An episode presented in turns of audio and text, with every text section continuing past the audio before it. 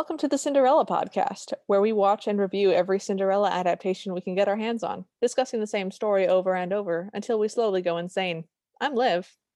And I'm Talon. And today we watched The Magic Slipper from 1948, which we're going to call The Mighty Mouse Cinderella.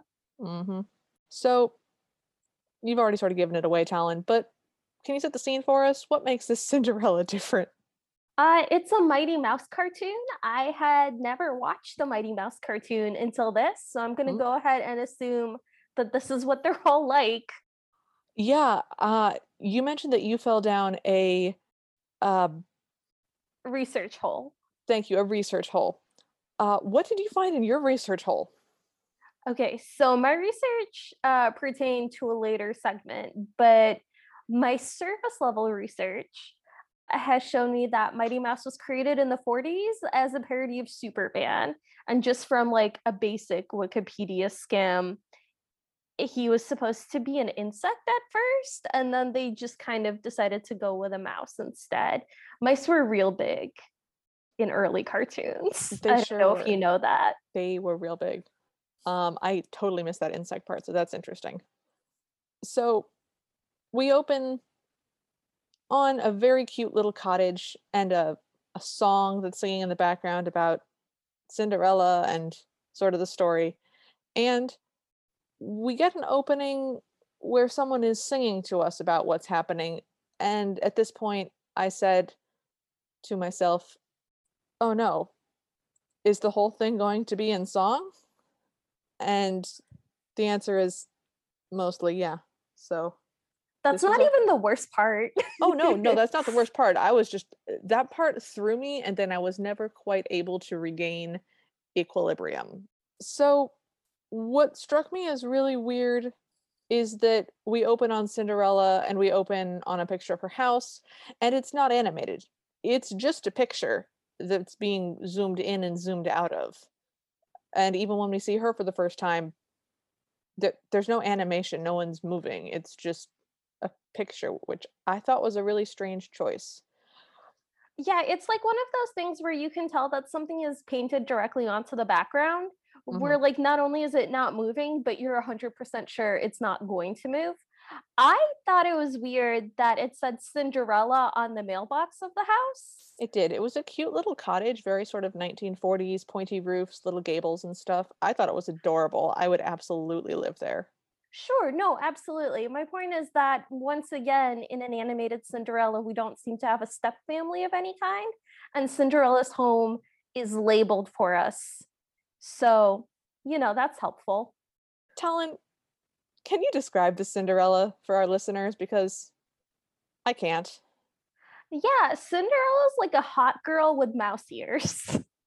Yeah like they don't do anything to her face to make her look like a mouse not even like a little no she has a she has a mouse nose. It's a little black like a bunny nose.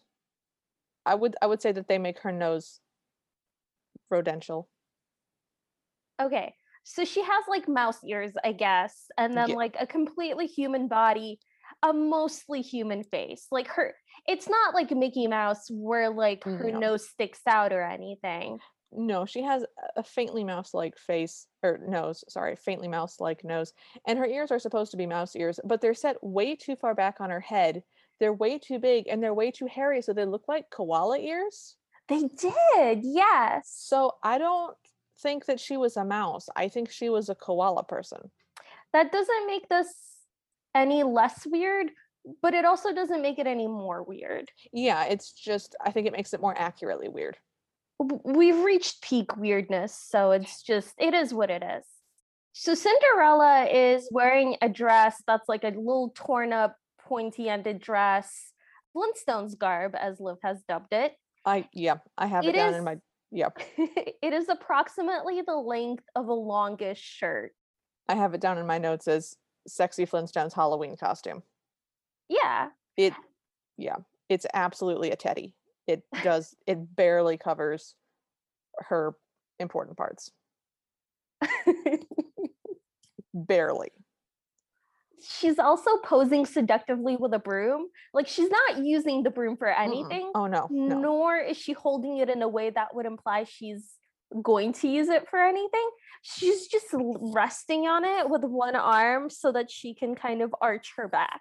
and very cocked hips so w- all of her weight on one leg and the other hip very pushed far out. It's a it's a traditional sexy pose and she's just standing there. She doesn't she's not animated yet want to be clear she's just painted there. Yeah. so we cut to a different still picture of her. And the fairy godmother appears and now we actually start to have animation which i was really excited about. It is it is very exciting when your animated cartoon finally has the animation. Yep. So the fairy godmother is my only note for her is yellow. She's yellow and she's see through. She had like a crown, her magic wand had a star at the end. It happened very, very quickly because what's happening is the song is like, hey, you remember the story of Cinderella? Um, well, this is it. Her Mhm. fairy godmother heard her, and soon she was off to the royal ball. Yeah, That's that's, it. it. That's it. That's all we get. So she taps Cinderella on the head and a glowy white dress kind of fades into existence over her rags. I did like the dress. I mean, the dress was fine. It wasn't It it was not anything special. It was interesting that it physically glowed, but it was a very traditional sort of 1950s prom dress. So it had little puffed sleeves and it had sort of a sweetheart neckline and a like a peplum bodice, which was, you know, and like a V at the bottom of it, and then a big poofy skirt. It was pretty. She it also has bloomers that go all the way down to the ground that are super frilly. And I she's wearing the bloomers that Betty Boop wore before they got tiny. okay, so the first thing Cinderella does after her transformation is pick up her skirt and kind of look at her legs, Yep. which is I don't know why, but that's hysterical to me. And that's when you see that she's got these multi-layered frilled bloomers Mhm. and they have so many tears on them and she's got the little the little slippers on already. Yeah. My note here is fairy godmother fades out in all caps. Timestamp it has been 31 seconds. Yeah, Just- my notes say in all caps, we are moving fast. Okay, wow. yeah, I just occasionally I felt the need to just mark how much time had actually passed. So this is 31 seconds in listeners. So we're For those of you paying attention to how this usually goes, it is never a good sign when this much of the plot has gone by and there's still a significant part of the film left. yeah. Always a bad sign. Yeah, the song talks a lot about how Cindy wants a fella. They rhyme Cinderella with fella a whole bunch. And so then we see her coach, and the coach clearly used to be a pumpkin. It's shaped like a pumpkin, it has pumpkin leaves and stuff. Uh, we don't see the transformation, we just see the carriage. It's a nice carriage. It's got a door with like a pointy roof, and it has leaded windows, which is really pretty. I like the sort of individually set window panes. I like that look. Um, there are two coachmen who are human. And Talon, would you like to describe how the coach moves? Oh boy, would I. Uh the carriage has four mice attached to it. They have not been transformed. Now, as Liv said, the coachmen are human. They are the same proportional size as Cinderella, who is an anthropomorphic mouse. Mhm. The mice that are hitched to the carriage are roughly proportionately the size of ponies, and they are not anthropomorphic. They're just regular mice. So that is that's like if I was in a carriage that was drawn by more humans that look like me, but were giant and naked. Okay, so I got the I got completely different proportions from them. I got that based on how big the carriage is and how big how much space inside it that she takes up. I got that these mice were like spaniel sized. So this is basically if I was riding in a carriage that was a normal sized carriage driven by normal people but being pulled by tiny people, uh, toddlers essentially. Just I just hitched up four toddlers it was really weird and they're they're being actively whipped to drive forward and it was yes, just, they are. i mean one it was impressive because i don't know if anyone has seen a mouse but they can't really pull there's a reason we don't measure stuff in mouse power okay It's- there's a reason we turn them into horses Proportionally to the carriage, proportionally to the carriage, they were about half the size of the carriage. No, no, they were mouse. not. They were they barely made it up to Half the the height of the carrot. No, they were so small. They loom so large in my mind. No, they were small. They they barely made it up to the wheels. Okay, well, they weren't mouse sized. they were not. They were bigger than mouse sized They were somewhere between a dog and a pony, and honestly, it doesn't really matter. They were too big, but also to me. But also they were mice, eh, which is problematic. Just there's there are moral implications to that, and I am afraid to delve into those. The song tells us that Cinderella has to leave by midnight. No one tells her that. She had, does not have that information. The song also tells us that she's sure to find a fella dressed in her pretty gown of white. Yep. Um, apparently, a white dress is what it's taken all this time to get a man. So, if Yeah. any of you out there are looking, Yeah, it's a white dress. Go um go throw your favorite dress in some bleach. Don't do that. Don't do that. It'll eat your clothes. So we arrive at the castle and we get to a ball and there are trumpeters. They're in Renaissance outfits. They're wearing little poofy pants and doublets with little poofy sleeves. And they have curly trumpets which they blow straight. They're also wearing giant yellow rubber gloves for reasons that aren't explained. They also have uh, all three of them are identical and they have these black page boy haircuts. Yes. and they also smush their faces completely in order to blow on the trumpets like their faces just disappear Yes, uh, they have little pointy boots as well. And what I'm very pleased to report that when they blew on their trumpets, their pants stayed on, and I uh, still appreciate that. We shouldn't have to have this as a requirement but we do now We do. This is this is boilerplate. This is one of those things that you shouldn't have to have in a contract, but you do.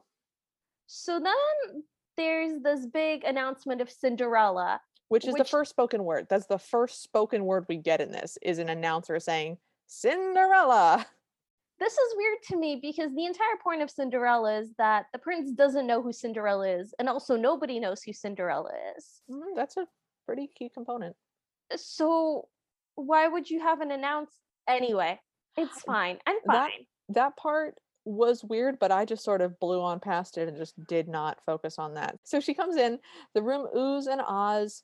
The other people in the room, who by the way are all humans, they're not even pretending to be other animals, they're literally people.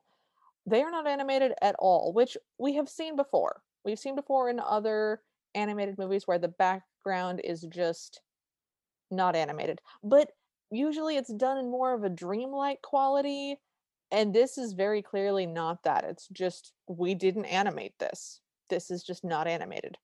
Well, it's not just that. The background is painted in a slightly different style than the rest of the animation. Yeah. So not only are they painted like they look very visually different, Yes. and it's just it's like adding insult to injury. Like it's, it's very you flat. know they're not gonna move, but they don't even look like they belong in the same thing. yeah, no, I I was upset about that.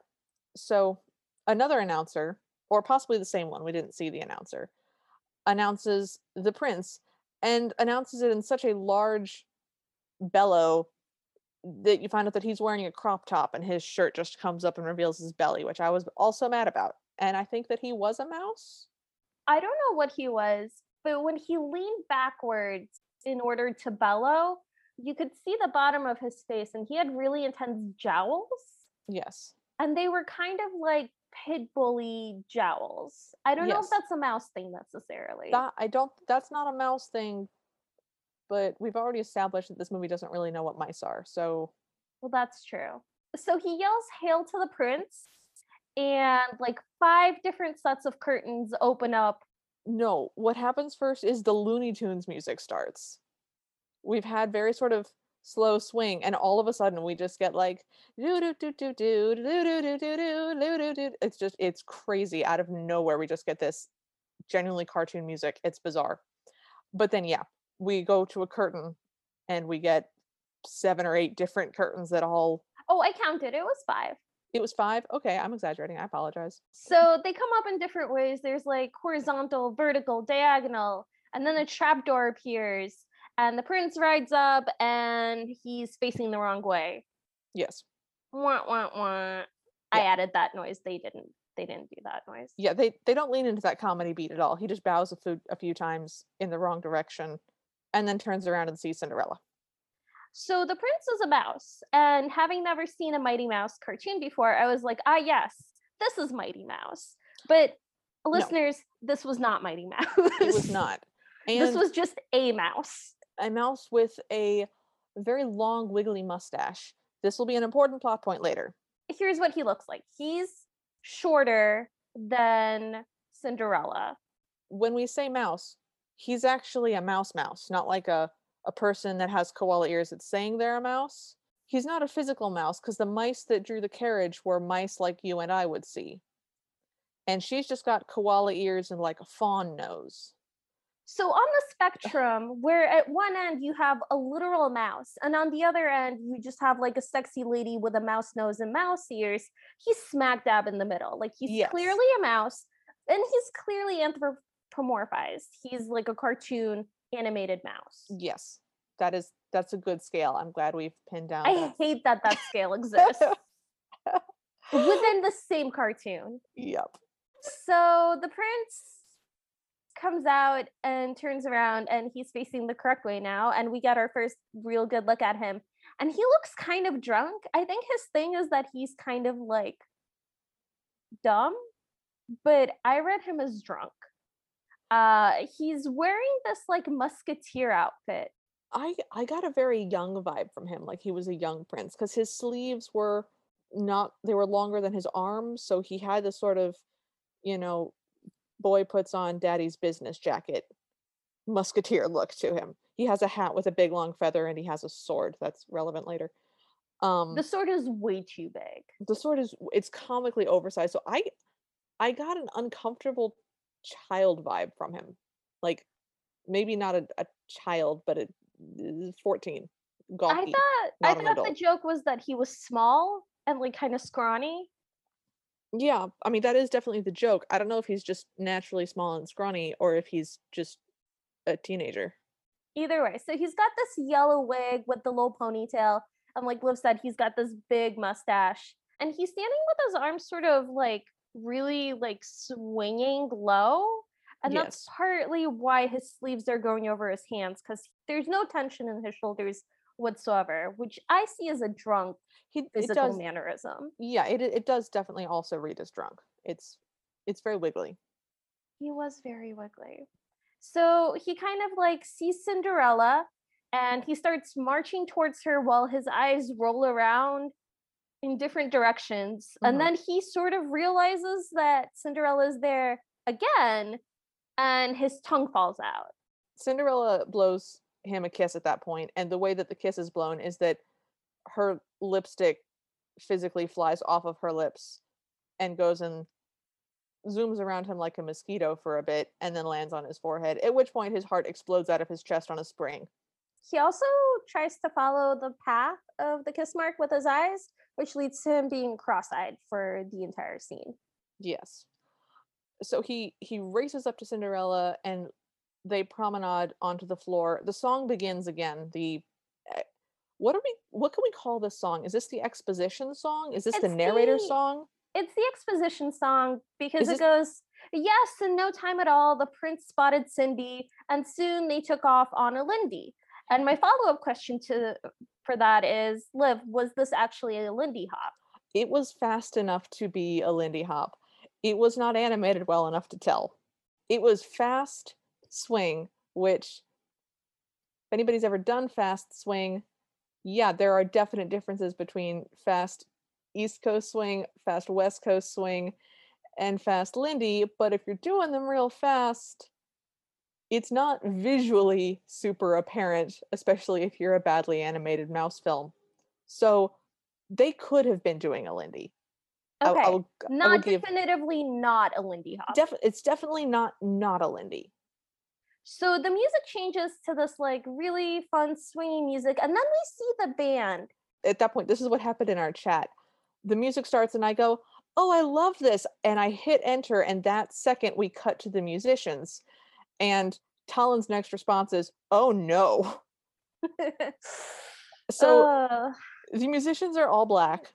They're obscenely racist, extremely unpleasant. it's a full-on minstrel show caricature. Yep. So Yep. this is where I fell into a research hole because this is actually like fascinating to me. The idea of black people being entertainers and like that trope of how they appear in the cartoon with no speaking parts and just this really gross caricature that has like a really long history in animation. So I started looking up like the intersection of black people depicted in animation and I found this book called The Colored Cartoon Black Representation in American Animated Short Films Oh lord. which goes in depth about the way that, and this is a direct quote, animation owes its existence to African Americans because it has its roots in vaudeville and minstrel shows. And a lot of cartoon creators relied on racial stereotypes for jokes. And then as time went on, and that was like considered no longer quite as okay, they quote tried to retain their formulas for caricaturing black people without drawing black figures. And so from then we see this pattern of like characters that are coded black, like the crows in Dumbo. or like uh, King Louis in uh, the Jungle Book. Yeah. So there's also a history of using music from black composers, but not using black people as voice actors, not allowing them to be in the same frame as like depictions of white women. And of course, there's also like this long history of black people not being hired to be animators. And the I looked him up, he's so interesting. Frank Braxton, he was the first black animator and he broke that color barrier in like the mid 1950s. So what we're seeing here in this cartoon from 1948 probably was using music from actual black composers and then caricaturizing them not like paying them for speaking roles and not hiring any black people to work on this in any way shape or form and that's what i've been doing I was wondering what rabbit hole you fell down. Yeah.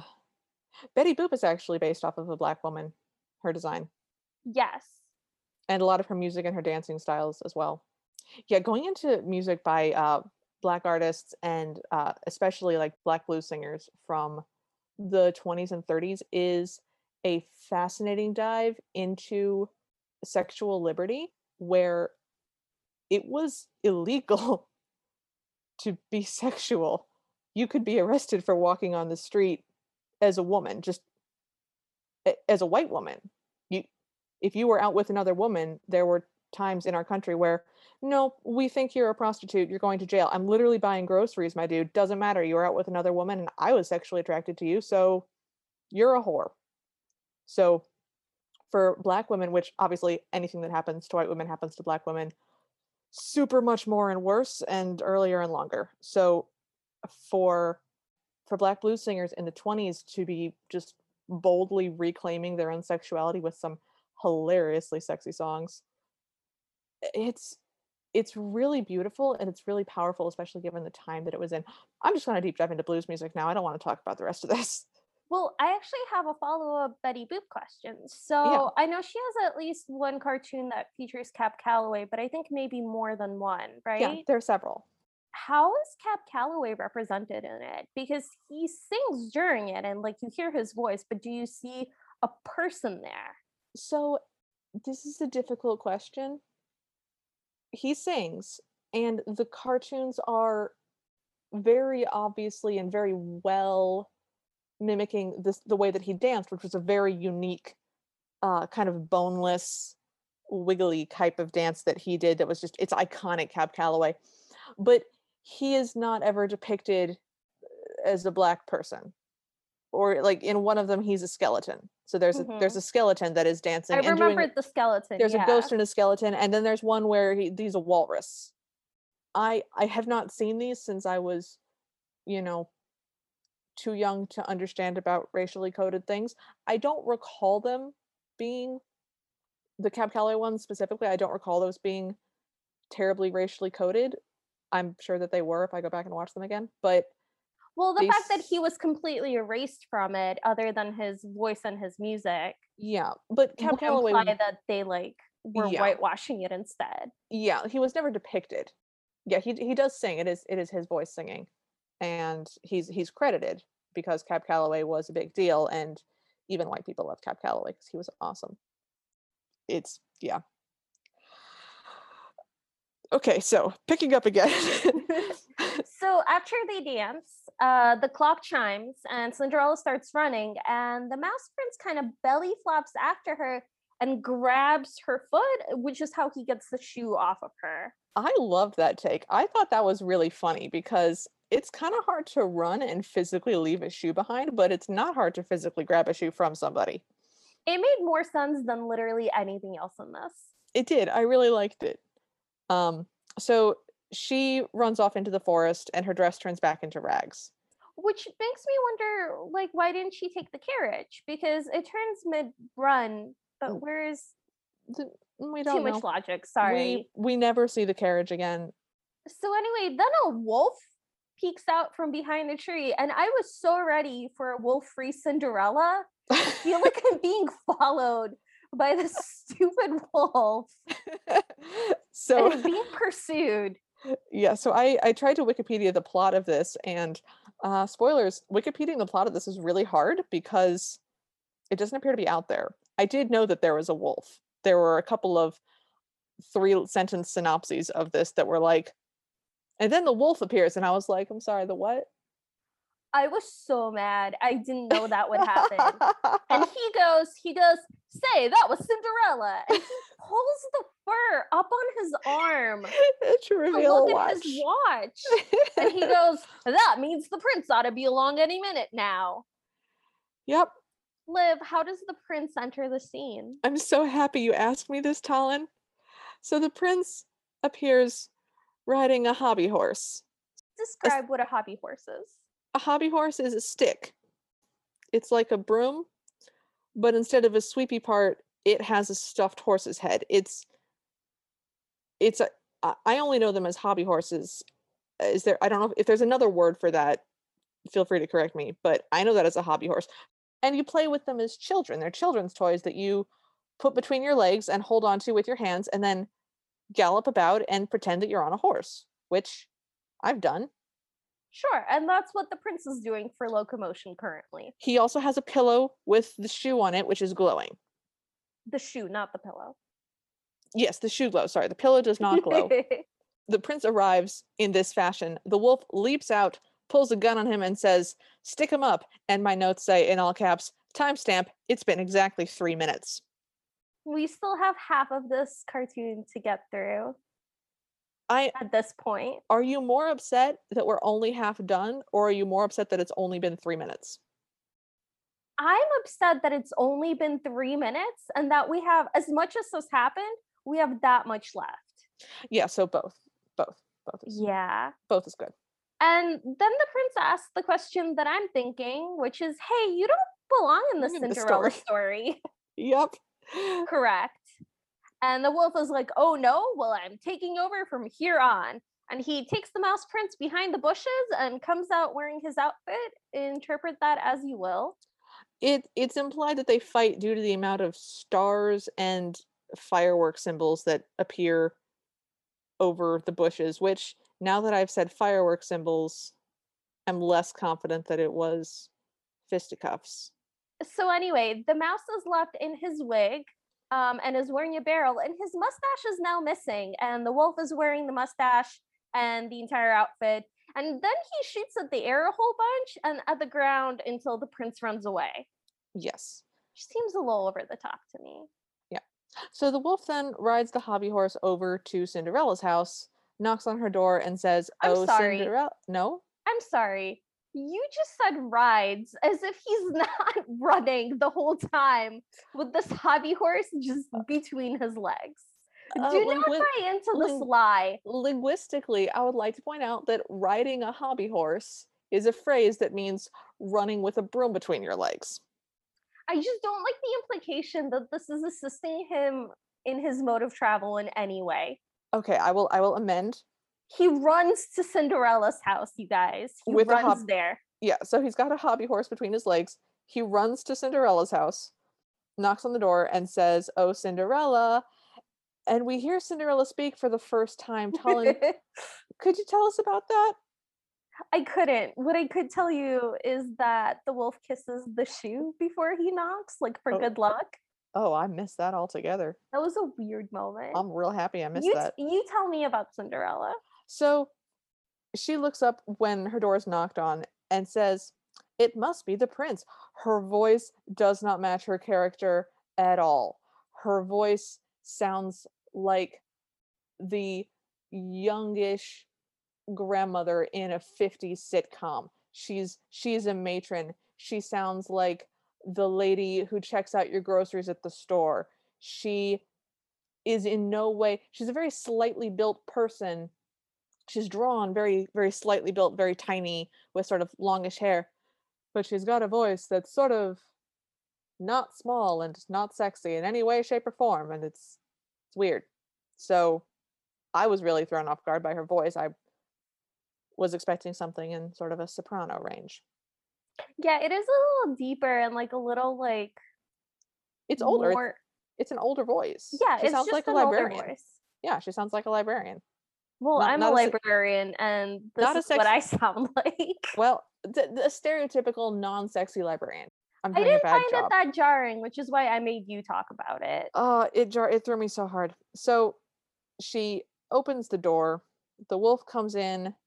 His mustache in this process falls off his face for a second and kind of starts floating down like a jellyfish, and he catches it midair and sticks it back onto his face.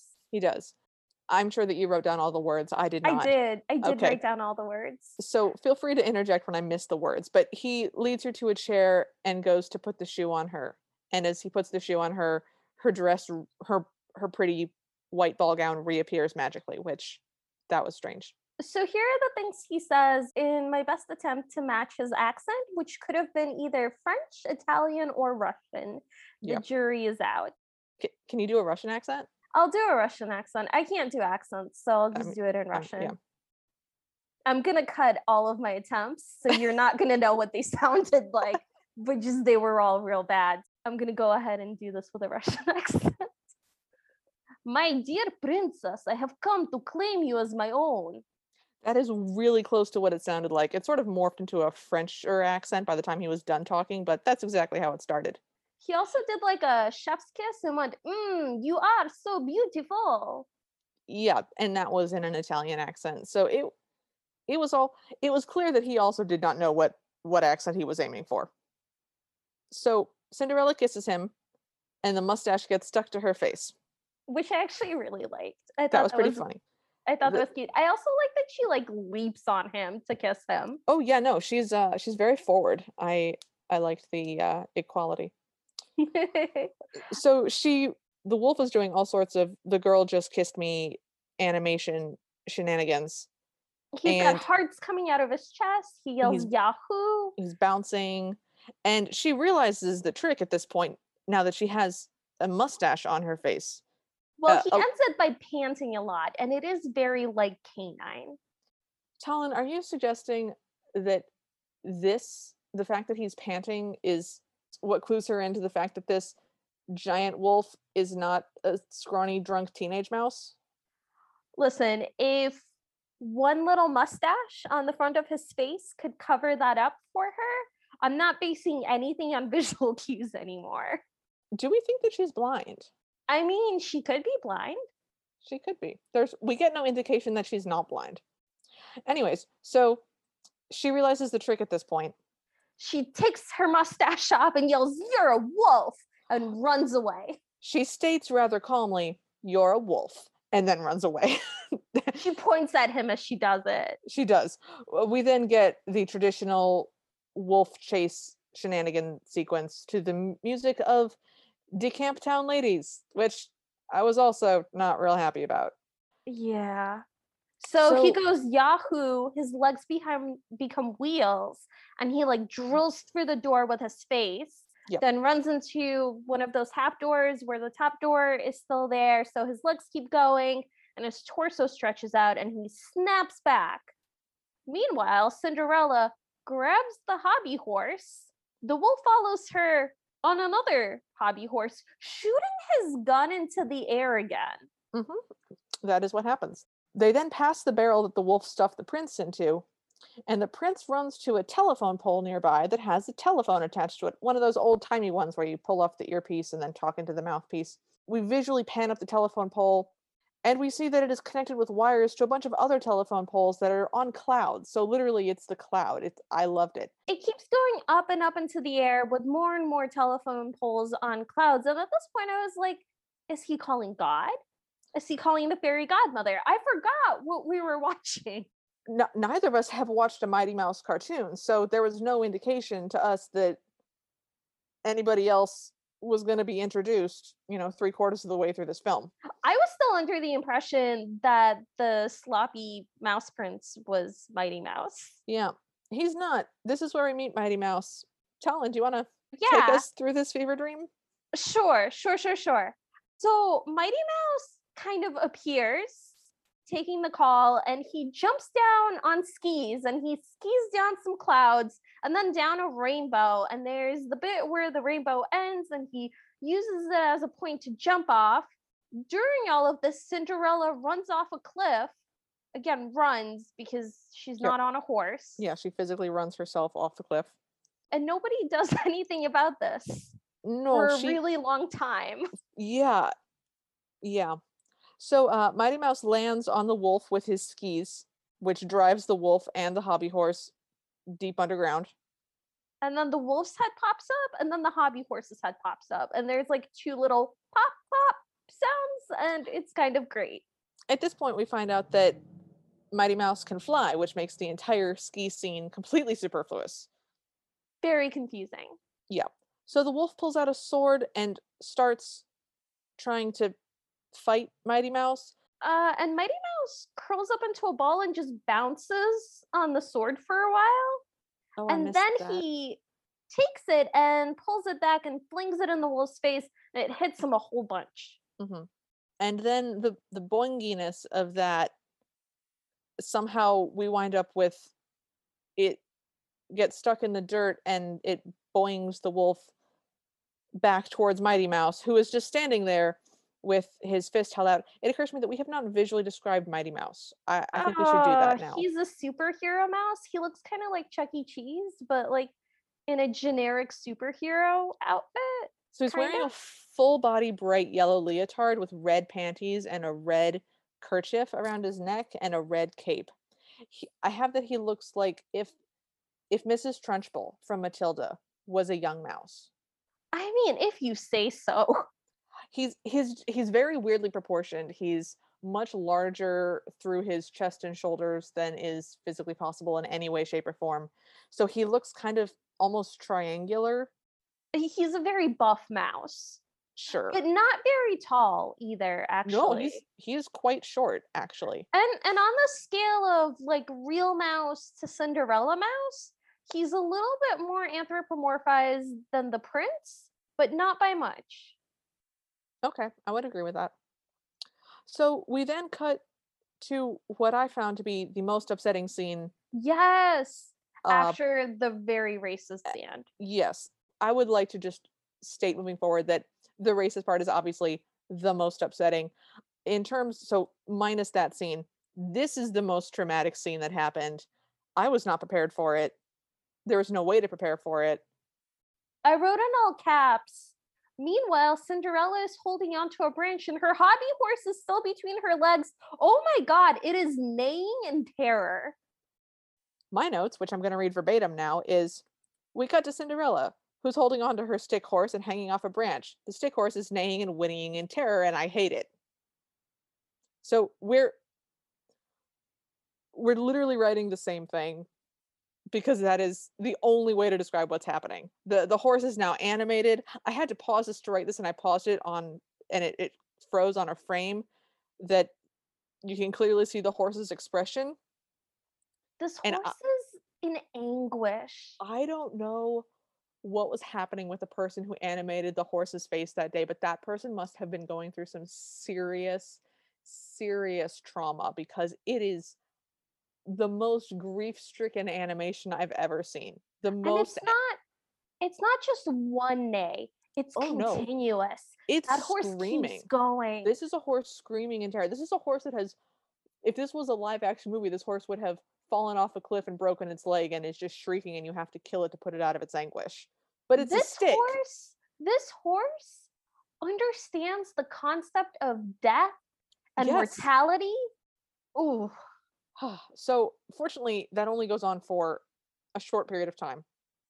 Mighty Mouse and the wolf keep having like their slapstick fight, and the wolf's striped shorts are pulled down or they fall down, and they So reveal hap- that he's got polka dot shorts So what happens is Mighty Mouse uppercuts him so hard that he is pushed out of his pants.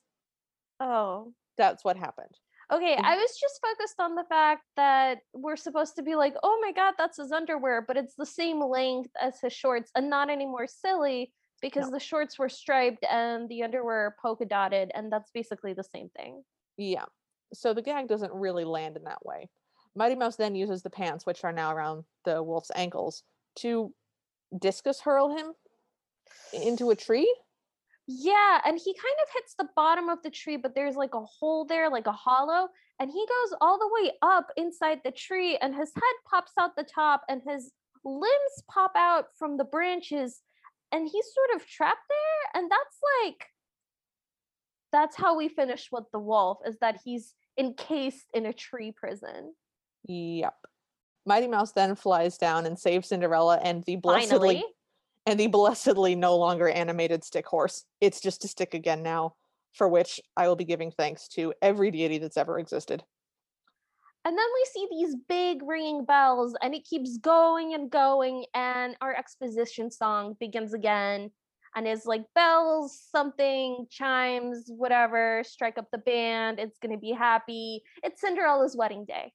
So Mighty Mouse literally flies her from the last scene in which she ran off a cliff and was hanging onto a stick and another stick for dear life Yes. in a pretty white dress. He flies her from there to a balcony in the- castle, and then we fade back to the ball, and she and the prince are continuing to do their probably a Lindy Hop really fast.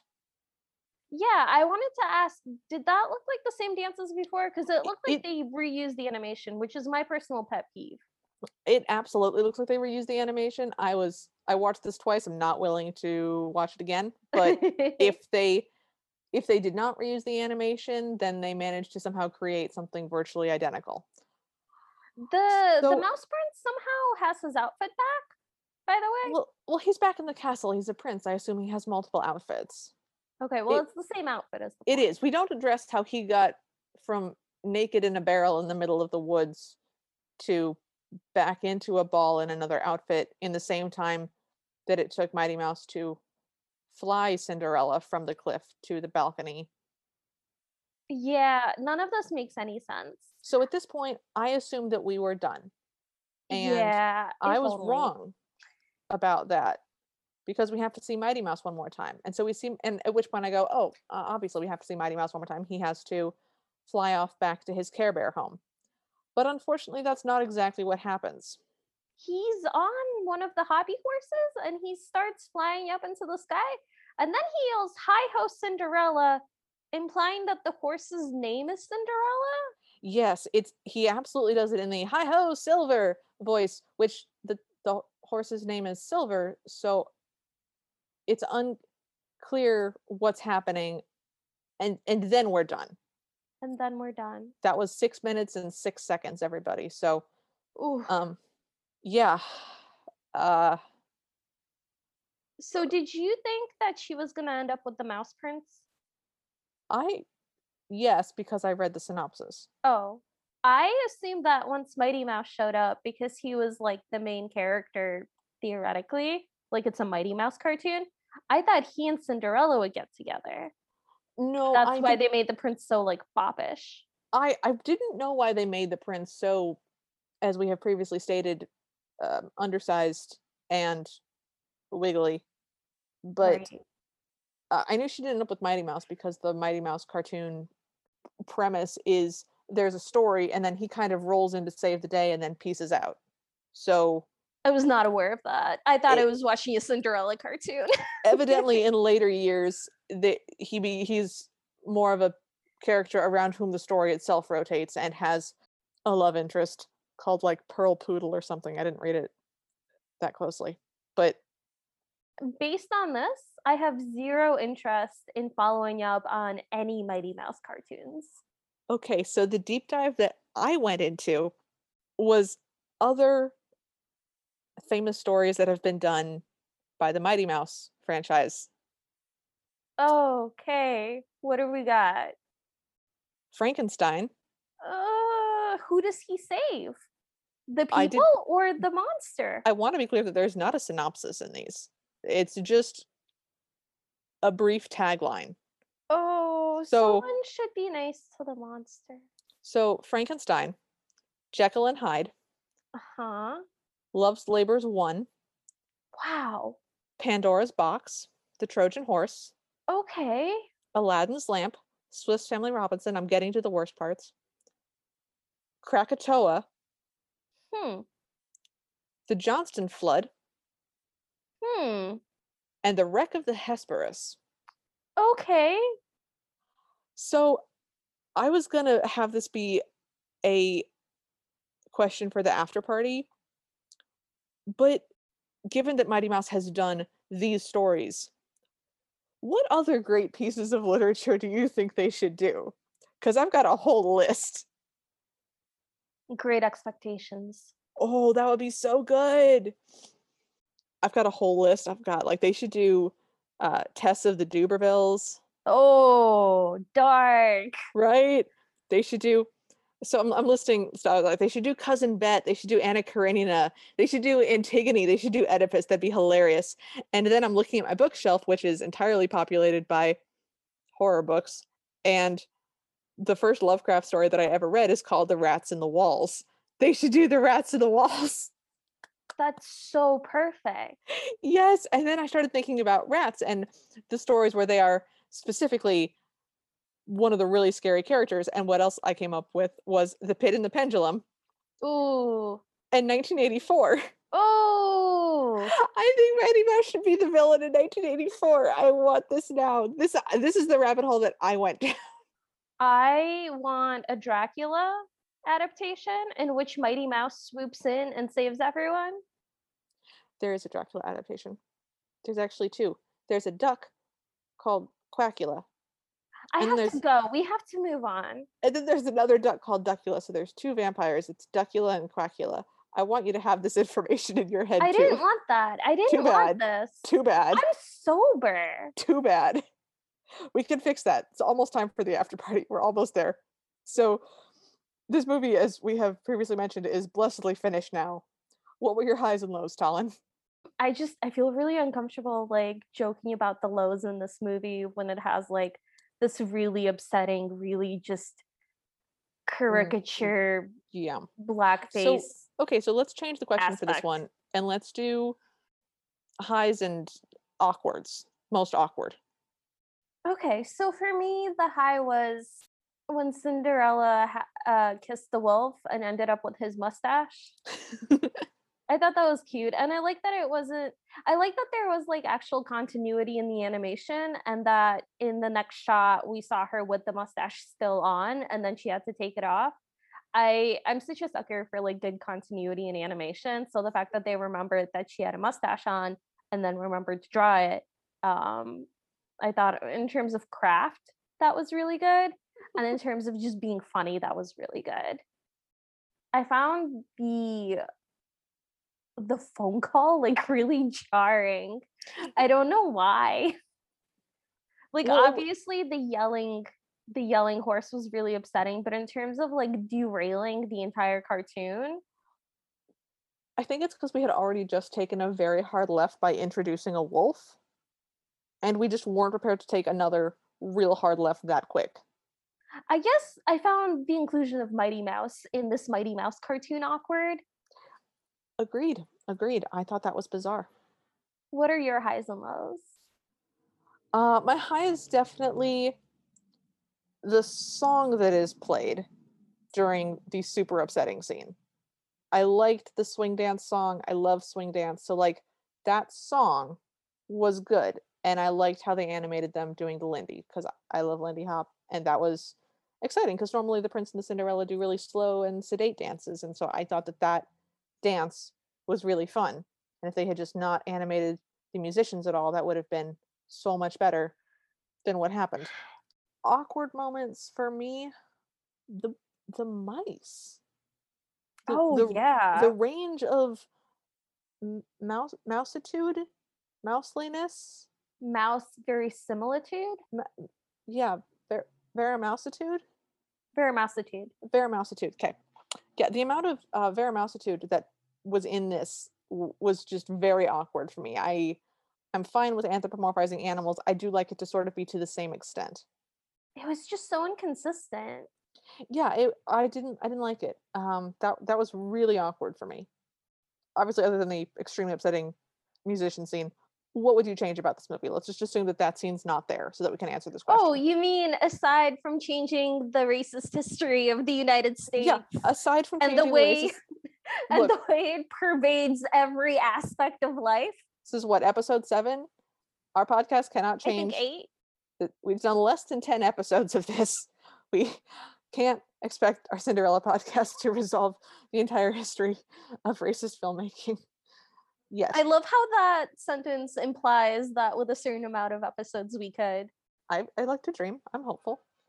But yeah, other other than the whole very problematic everything, what would you change? I would change the fact that the characters are different levels of mousiness. Yeah. Um, I would just have them all be equally like mice or equally like people or Yeah. whatever. I mean, since it's a Mighty Mouse cartoon, everyone should look like Mighty Mouse in terms of like how anthropomorphic they are, Yeah, which I think of- the wolf did. Well, and so the thing is, uh, I, I don't know if you've seen, I know this is a modern cartoon. I don't know if you've seen um, The Rescuers or The Rescuers Down Under. Yeah. Yeah so those are just mice. They're mildly anthropomorphized. I mean, they wear hats and coats and stuff, but they're hmm they have But mice they still face- look like mice. Yeah, they have mice faces and mice paws, and they have whiskers, and they. th- They're it. That's how you do. This is a sexy mouse. This is a this is a lovely mouse, and this is a love interest mouse. I didn't mean to say sexy. I'm sorry. This is like a. She's the love interest mouse. I don't know what to tell you. She's Bianca. I Okay, love okay, her. I'm sorry. I just, Just- like I'm uncomfortable. You're making a real judgy face at me right now. I am. You are. What would you change? Uh, honestly, I would get rid of Mighty Mouse. I would just remove the whole Care Bears wannabe Are you saying are you saying that you wish that this was a straightforward Cinderella cartoon on this the Cinderella podcast? I would I would have liked it if this was just a mouse based Cinderella instead of a Mighty Mouse based Cinderella. Yeah, I didn't feel the need for like a superhero to swoop in and beat up No, an antagonist that was also just randomly added. if you don't have a step family, you got to get a villain somewhere. So I'm starting to get weirdly used to the idea of a wolf being like a villain in Cinderella. And I feel like this is burrowing into my subconscious to the point where in future episodes, if we like watch something and there's no wolf, I'll be like, oh, why wasn't there a wolf this time? So, do you think that in Cinderella adaptations that have an extra villain thrown in, do you think that they're just not bold enough to physically put a wolf in as the villain, but they know that they have to have another bad guy? Yes, I think all live action adaptations should hire like an animal trainer to bring a wolf to set. And Mm-hmm. Yeah, that so- wolf should be the villain. Yeah. So instead of Candy Cane, in um in A wolf. oh it should have been a real wolf. life wolf. Yeah, and instead of um a wolf guy- that's gone viral. it's got rabies. No, like the wolf went viral uh, for doing something cute or interesting Oh my gosh. on oh, and the he has internet. to, and, and he now has he has sing to, with like, it. He has to like sing to the wolf or something. Yes. So, Talon, do you think our listeners should watch this? No, I. If you're interested in the history of animation and the way that that it does shape and has been shaped by racism, I think that there's better examples out there. I just Yeah. I don't know that this is the one. Yeah. And if you're interested in just good animation, then this isn't that. No. If you want, so yeah, if you want to watch a movie where there is a wolf bad guy, watch Swing Shift Cinderella because that was better animated and had a wolf. So yeah. Yeah, I don't think people should watch this. I just I don't think it's interesting Yeah, enough to be is studied for just yeah. historical purposes. Yeah, this is a weird this was a weird combination of very upsetting but also very boring somehow. Liv, what grade are you giving this? Uh, I think I'm gonna give this a D plus Okay, how come? because it was a Cinderella. So it, you know, it did have most of the Cinderella beats, including, you know, a shoe and a gown and a transformation and a pumpkin. But losing a lot of points for including a wolf, losing a lot of points for whatever that last third of the movie was with the Mighty Mouse rainbow Care Bear sequence. And uh yeah, just racially bad. Just you did a bad job. You get minimal credit for this. This is no. I give it a D plus because I did like the Lindy Hop. I'm just straight up giving it an F. I like Yeah, that's fair. I don't know how to salvage this. So yeah, The highs were few and far apart and the lows were real low. Well, it's almost midnight, so thanks for joining us. If you like this episode, please leave us a rating or a review. We'd love to hear from you, so follow us at Cinderpod on Twitter and Instagram, like our Facebook page, or email us at the Cinderella Podcast at gmail.com. If you want bibbity bobbity bonus episodes or to hear us discuss this week's Cinderella again, but with more adult beverages and the ever after party, please support us at patreon.com slash cinderpod. Our intro music is Bad Ideas by Kevin MacLeod. You can find him at incompetech.com. Until next week, we hope you have a happily ever after.